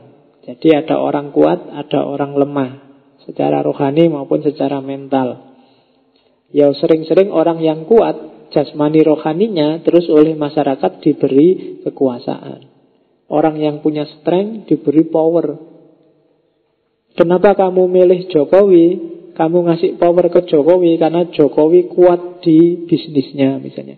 Karena Jokowi kuat di ekonomi misalnya. Jadi dia punya kekuatan individu terus sama orang Indonesia dikasih power. Hari ini mungkin di ngaji ini saya punya kekuasaan tentang filsafat di hadapan kalian. Tapi kekuasaan ini bukan milikku. Kalian yang ngasih aku hak, ngasih aku power untuk ngaji filsafat. Mungkin itu berawal karena kalian lihat ada sedikit strength. Mungkin karena saya pernah nulis buku filsafat atau kebetulan di kampus ngajar filsafat, ya wis ndak apa-apa, tak kasih power. Jadi yang ngasih power itu kalian. Jokowi tidak berkuasa, kalian yang ngasih kuasa. Makanya kalau di Islam pemimpin itu kan pelayan. Kenapa? Karena dia tidak punya power kalau tidak dikasih power oleh masyarakatnya. Oke. Terus kalau FOS, FOS ini ya konotasinya agak negatif. FOS ini daya paksa. Daya paksa itu bisa natural, bisa tidak natural. Yang natural itu daya paksa itu misalnya. Karena sedang ngaji, saya ada di depanmu, akhirnya kamu duduknya tertib, silo, tidak berani selonjor, nggak berani berdingkrangan. Ini semacam daya paksa. Kehadiranku memaksamu untuk duduk tertib. Padahal kalau di kamar mungkin kamu berdingkrangan sambil nongkrong, sambil ngerokok, sambil... Tapi di sini nggak berani. Ada semacam daya paksa. Ya, kalau kayak gini kan saya sebenarnya nggak ngomong, tapi yo kamu terpaksa sendiri. Saya nggak awas kalau ada yang duduk metinggrang, pak lemparan kan enggak. Tapi ada juga yang gaya tidak natural. Dia memang maksa dengan ancaman, dengan kata-kata. Barang siapa yang habis tiga gelas, kalau nggak bayar awas. Nah itu daya paksa. Jadi maksa Sebenarnya kehadiranku saja tidak ada hubungannya dengan tiga gelas itu, tapi sekarang kamu tak paksa. Kalau habis tiga gelas harus bayar. Nah, itu force namanya, daya paksa. Misalnya tiba-tiba ada polisi berdiri di bawahnya lampu merah. Biasanya lampu merah itu kamu terabas. Begitu ada polisi, terus kamu mandek. Polisi itu punya daya paksa. Meskipun dia tidak harus praswit mandek-mandek, dia diam aja di situ. Tapi dia punya daya paksa. Kamu lihat dari polisi, kamu capek-capek mandek, begitu mandek, alah patung. Terus kamu terus aja. Iya. Kadang-kadang kan gitu kamu sudah capek-capek. polisi, polisi. Walah patung. Tuh. Oke, jadi itu ya patung polisi aja kan punya daya paksa ternyata. Ya, itu namanya force. Yang selanjutnya otoritas. Nah, kalau otoritas ini dikasih tidak dikasih dia punya. Misalnya dokter, guru, ini orang tua, ini dia dia punya kekuasaan yang memang dia miliki. Dokter menguasai bidang kesehatan, diakui atau tidak diakui, dia punya kekuasaan itu. Itu namanya otoritas. Ulama dia menguasai bidang fikih halal haram. Kamu mengakui apa enggak, dia menguasai. Tidak perlu pengakuanmu, tidak perlu kamu kasih kuasa untuk halal haram untuk memfatwakan. Itu otoritas namanya. Jadi Force, authority, strength, dan power. Kalau kekerasan, ya kalian sudah ngerti. Kekerasan itu berarti penggunaan kekuasaan dan kekuatan yang tidak pada tempatnya. Konotasinya biasanya dekat dengan kekuatan. Jangan salah, katanya Hannah Arendt, kekerasan dapat menghancurkan kekuasaan. Tidak ada ceritanya kekerasan memperkuat kekuasaan. Karena kekuasaan itu dikasih. Ketika kamu melakukan kekerasan, otomatis kekuasaanmu merosot. Orang tidak rela lagi ngasih kekuasaan padamu. Tadi kekuasaan kan dikasih. Orang merelakan dirinya kamu atur. Semakin kamu keras, semakin tidak ada kekuasaan di situ. Semakin kamu bantai orang, semakin nggak legitimate kamu jadi pimpinan. Semakin kamu menyusahkan orang dengan kekerasanmu, semakin orang tidak rela kamu atur. Berarti kekuasaanmu semakin merosot. Meskipun kamu bisa force, bisa maksa dengan kekerasan. Yang bisa jalan bareng kekerasan dan pemaksaan. Tapi tidak bisa jalan bareng kekerasan dan kekuasaan. Ketika kekerasan jalan, kekuasaan mandek. Ketika kekuasaan tinggi, tidak akan ada kekerasan di situ. Jadi logikanya Aren di situ.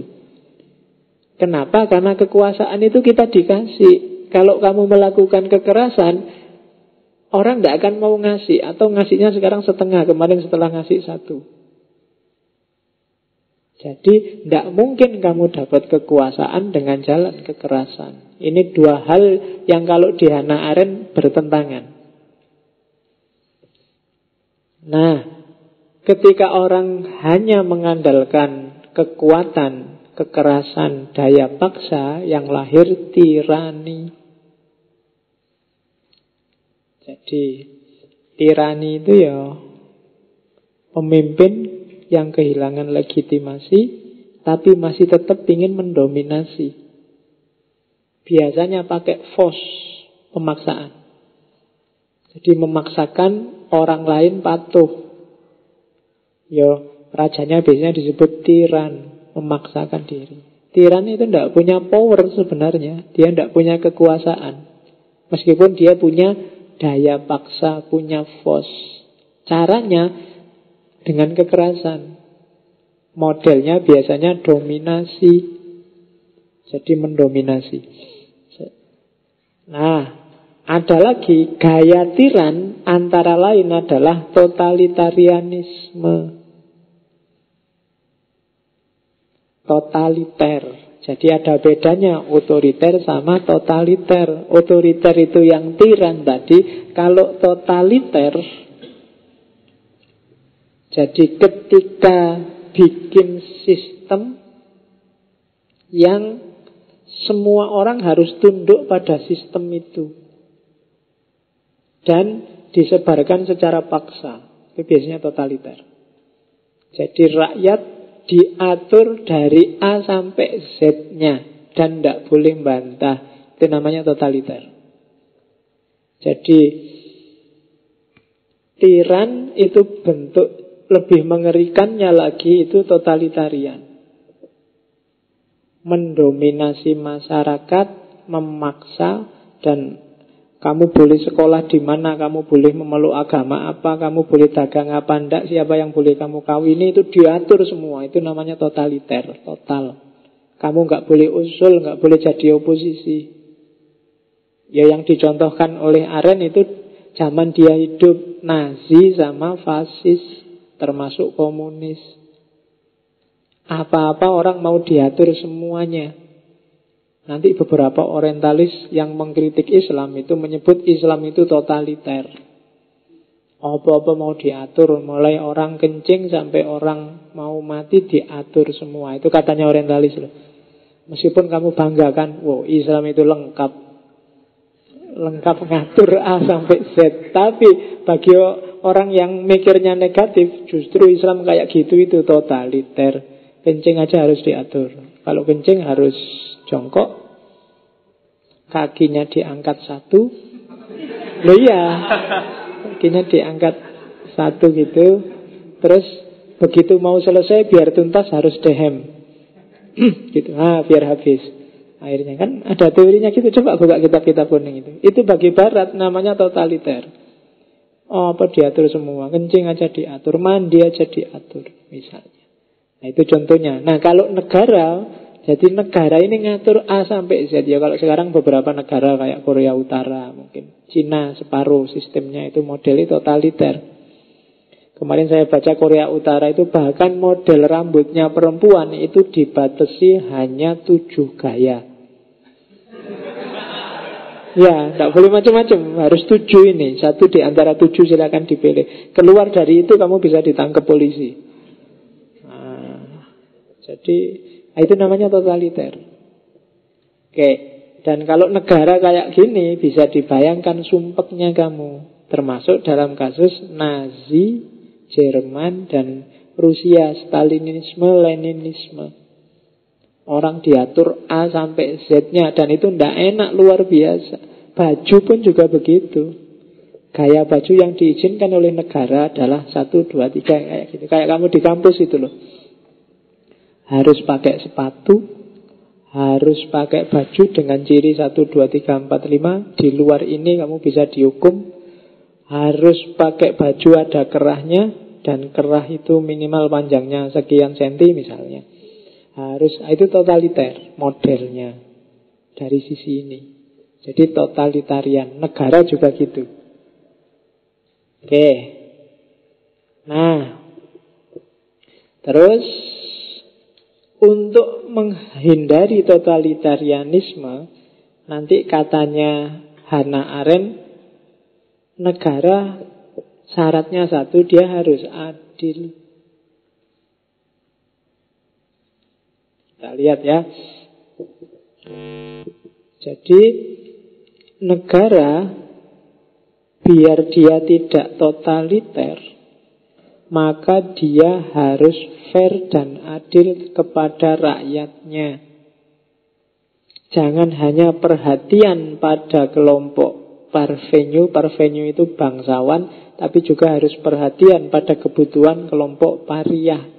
Pariah itu kelompok pinggiran, kelompok tanpa kasta, orang yang levelnya paling bawah.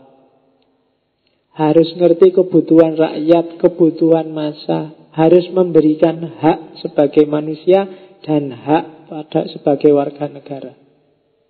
Jadi negara jangan hanya menuntut kewajiban, tapi juga memperhatikan hak. Itu caranya untuk mengatasi totaliter. Negara boleh ngatur apa saja Tapi jangan ngambil haknya orang Haknya masyarakat Milih istri itu hak Jangan dipilihkan Model rambut itu sebenarnya hak Ya jangan diatur model rambut Ya monggo kamu mau gundul juga urusanmu Mau gondrong juga urusanmu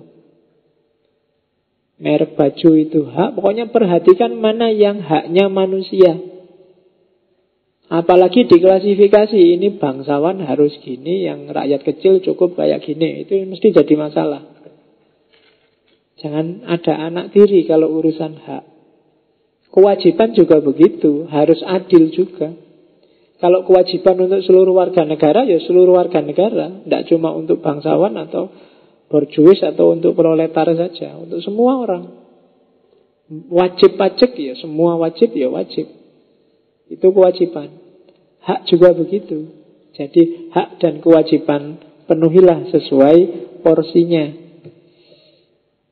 Oke. Nah, hati-hati dengan jebakan ini. Banyak negara yang kejebak. Kalau dalam bahasanya Hannah Arendt, Nimat Hersaf. Nimat Hersaf itu dominasi oleh tak seorang pun. Negara itu keras, kamu merasa susah sekali, sumpek sekali hidup, tapi tidak jelas yang nindas kamu itu siapa. Jadi model kekerasan yang dilakukan oleh negara. Biasanya karena konstitusinya, karena aturannya. Kamu bingung, mau nuntut-nuntut ke mana, wong aturannya gitu. Tapi kamu merasa tertindas luar biasa. Itu kalau dalam bahasanya Hannah Arendt Dominasi oleh tak seorang pun Jadi kamu ada sistem totaliter Kamu ditindas Tapi kamu mau komplain nindas itu ke siapa? Mau ke pemerintah, presiden, menteri Tidak bisa, mereka cuma jawab Lah aturannya gitu eh Jadi susah Listrik naik Kamu komplain ke PLN PLN bilang, loh ini sudah di SK kan presiden ya. Terus kamu tanya, presiden kok mau tanda tangan? Lah sudah disetujui DPR ya. DPR bilang, lah kita mewakili rakyat.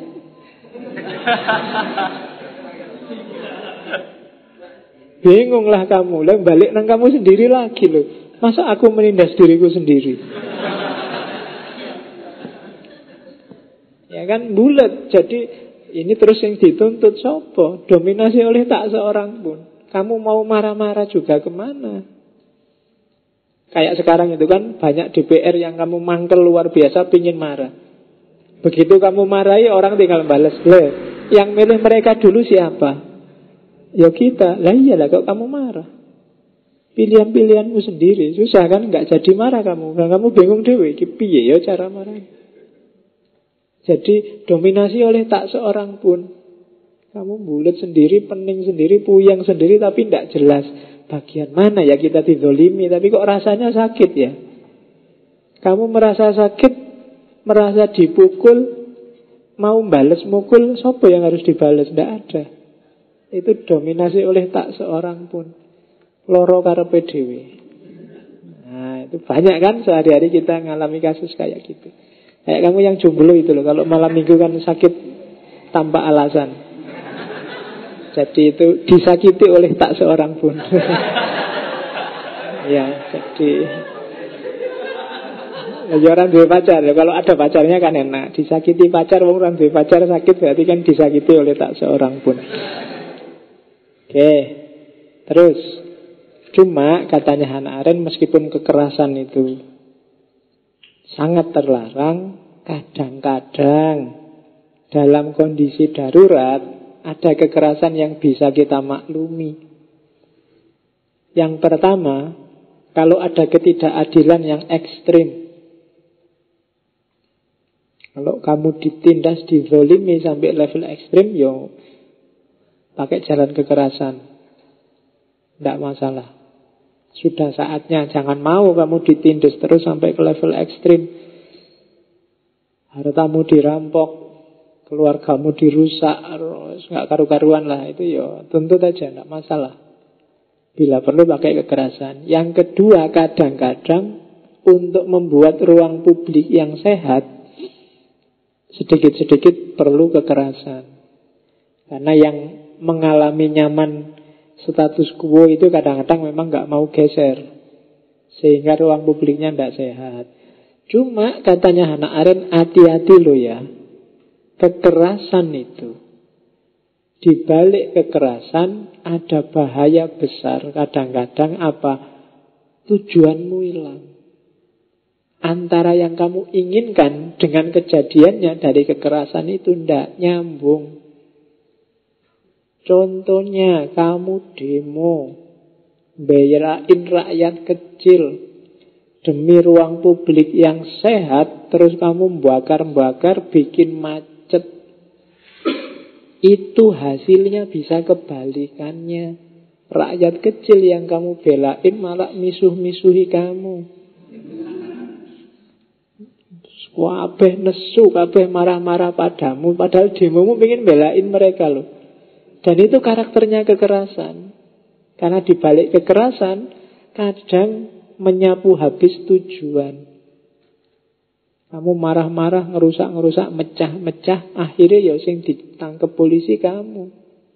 Kamu meskipun sudah teriak, saya ini bela rakyat, saya ini bela keadilan, gak peduli kocokku pecah, ya ganti rugi sekarang gitu. Akhirnya nyeleweng. Jadi hati-hati kalau kamu pakai kekerasan. Kadang-kadang hasilnya kebalikannya. Meskipun bisa dimaklumi. Nah, itu jadi ada kekerasan yang sah tapi hati-hati. Jangan sembarangan pakai kekerasan. Begitu meleset, akan lahir persoalan baru. Problemmu tidak selesai, problem lama muncul. Terus, teori yang paling terkenal dari Hannah Arendt adalah banalitas kejahatan. Ini kasusnya, jadi Hannah Arendt mengikuti persidangannya Eichmann. Eichmann itu jenderalnya Hitler Nazi. Dia yang tugasnya ngirim orang-orang Yahudi, komunis, orang cacat, orang gipsi ke kamp konsentrasi. Jadi zaman Hitler itu kan paling benci sama Yahudi, semua dikirim ke kamp konsentrasi dan di sana disiksa, disuruh kerja, nggak dikasih makan. Bahkan ada eksekusi. Sehari zaman itu sekitar 4 sampai 6 tahun itu sehari bisa paling sedikit kalau dalam ceritanya sekitar 12 ribuan orang pasti tewas. Hukuman paling terkenal zaman itu namanya dimasukkan kamar gas. Kamar gas itu dimasukkan ruangan, ditutup, disemprot gas. Sudah selesai terus baru dikubur masal ada yang dibakar. Dan sepanjang waktu itu diperkirakan 4 sampai 6 juta orang tewas. Zaman ya lumayan loh 4 6 juta itu kamu uang 4 juta aja kan kadang-kadang nggak megang itu jumlah orang. 4 sampai 6 juta orang tewas. Dan di antara jenderalnya namanya Eichmann. Eichmann ini Hannah Arendt termasuk yang menghadiri persidangannya. Tapi Eichmann ini dia nggak merasa salah sedikit pun. Bagi dia salahku apa? Saya cuma mengikuti perintahnya atasan. Saya TNI, TNI. Kalau Jerman apa? TNJ.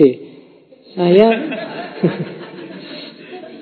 Yalah, orang ngerti ya diawur tuh TNJ. Tentara Nasional Jerman. Oke. Jadi saya kan cuma ikut atasan, diperintah mengeksekusi orang ya tak eksekusi. Salahku apa? Itu yang oleh Aren disebut banalitas kejahatan. Jadi banyak orang yang melakukan kejahatan dan dia tidak merasa itu kejahatan biasa saja. Jadi wajar-wajar saja. Ya kayak kamu misalnya anak muda kebut-kebutan. Biasa pak, masih muda pak. Nah, itu banal namanya. Banal itu mungkin ekuivalen dengan nakal. Jadi banalitas kejahatan. Kejahatan yang menyebalkan karena dia dianggap biasa aja.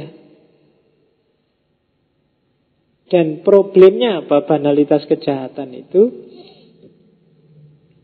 Ketidak berpikiran, orang gelem mikir.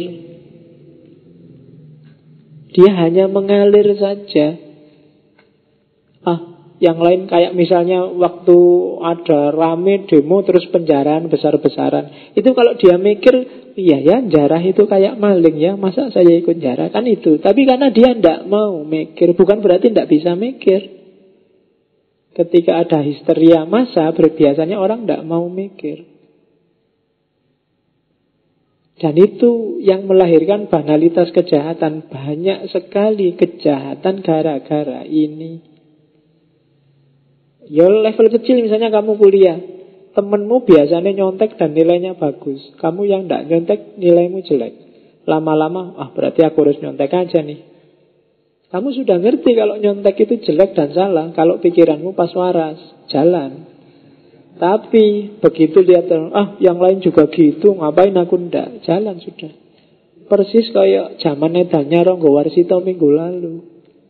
Ketika semua orang edan Mau nggak mau kamu juga ingin ikut edan. Lah kok enak yang lain seneng aku sumpek? Akhirnya apa? Kejahatan, kejelekan, keburukan jadi banal. Dianggap biasa Demo yang mecah-mecah mungkin ya dianggap biasa aja Yang lain juga gitu pak Banyak lebih parah, tidak cuma mecah-mecah Bakar-bakar juga Ngerusak-ngerusak juga jadi ternyata kejahatan itu tidak selalu dari orang yang tidak ngerti bahwa itu jahat. Coba dilihat, korupsi itu apa orang-orang yang tidak ngerti kalau korupsi itu jelek? Ngerti. Maling itu kamu tanya ya, nanti kalau ada maling ketangkep dipukuli wawancaran. Mas, menurut sampean maling itu jelek apa buruk? Mesti dia akan jawab jelek. Tidak ada dia ngomong maling itu bagus. Copet, terus coba kamu wawancara lah penjahat-penjahat itu. Apakah bunuh orang, merkosa orang itu jelek? Semua akan bilang bahwa iya itu jelek, tidak baik. Lah kok dilakukan? Karena banal. Dianggap biasa, dianggap sudah selayaknya, sewajarnya, dianggap terpaksa mau bagaimana lagi. Ya macam-macam argumennya, tapi itu menunjukkan bahwa dia tidak berpikir. Sehingga kejahatan itu lebih banyak problem ini. Bukan problem yang lain. Bukan problem karena masyarakatnya bodoh, bukan problem karena orangnya tidak terdidik, bukan problem tidak, problem banalitas. Problem bahwa kejahatan itu ternyata menurut semua orang juga jahat dan salah, tapi banyak orang nganggapnya ya kalau nggak gitu ya ngapain lagi. Kamu juga ngerti kalau balapan kebut-kebutan itu jelek, trek-trekan itu keliru, tidak bagus, tapi kan masih muda pak. Nanti yang miskin kan saya miskin pak, terpaksa pak. Nanti yang merkosa orang, wah saya nggak bisa nah nafsu saya pak. Kalau ya kan selalu begitu sih nyari argumen, nyari untuk menunjukkan bahwa itu biasa. Kemarin ada yang merkosa terus bunuh itu, nah saya takut dilaporkan polisi ya, nanti saya di penjara. Biasa banget jawabnya. Jadi kejahatan jadi banal. Jadi problemnya di situ banalitas kejahatan yang lahir karena ketidakberpikiran. Orang tidak mau mikir. Oke, itu yang bikin Hannah Arendt bilang the sad truth is that most evil is done by people who never make up their minds to be good or evil. Kebenaran yang paling menyedihkan adalah sebagian besar kejahatan dilakukan oleh orang yang never make up their mind. Tidak pernah mikir, tidak pernah memutuskan untuk jadi orang bagus atau orang jelek. Ya, tidak berpikir tadi. Orang tidak mikir. Sebelum melakukan sesuatu, dia tidak mikir dulu. Sebelum lahir tindakan, dia tidak mikir dulu. Dan dari situ biasanya lahir kejahatan. Makanya mikir itu penting. Latihanlah mikir yang benar, yang lurus. Ada loh yang ditangkap di hotel berdua sama pacarnya, ditangkap marah-marah dia. Lah kok saya ditangkap? Wong ini pacar-pacarku dewe. Hotelnya juga tak bayar-bayarin sendiri. Tidak nyolong uangnya. Kita suka sama suka. Kalau ada resiko tak tanggung-tanggung sendiri, ngapain sih yang lain usil? Iya kan? Kamu usil dimarahi malahan. Kenapa? Dia tidak mikir. Tidak mikir baik buruk. Sing dipikir enak dan tidak enak. Ya kan? Padahal kalau diajak diskusi pelan-pelan, sik sik mas, sampean di hotel berdua sebelum nikah itu menurut sampean benar enggak? Ini kalau dipikir jernih nanti dia bisa jawab. Ya mau gimana lagi pak, kita hilaf pak.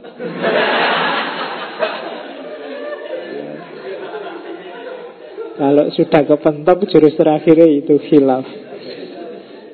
Oke, jadi dan itu kalau bagi Aaron itu set truth kebenaran yang menyedihkan.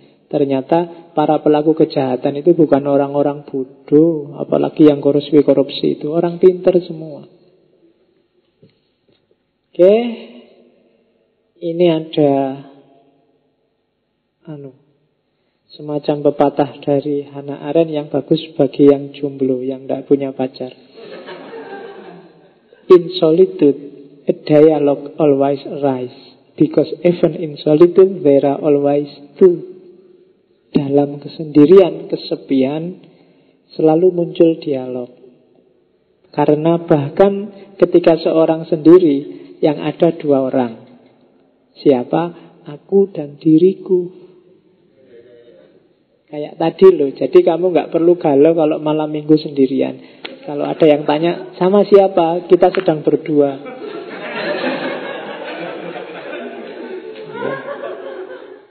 Aku dan diriku kalau bahasanya Hannah Arendt Me and myself. Jadi kita sedang berdua dialog. Oke. Ya.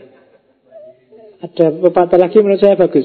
Kaum revolusioner itu sebenarnya tidak pernah melakukan revolusi.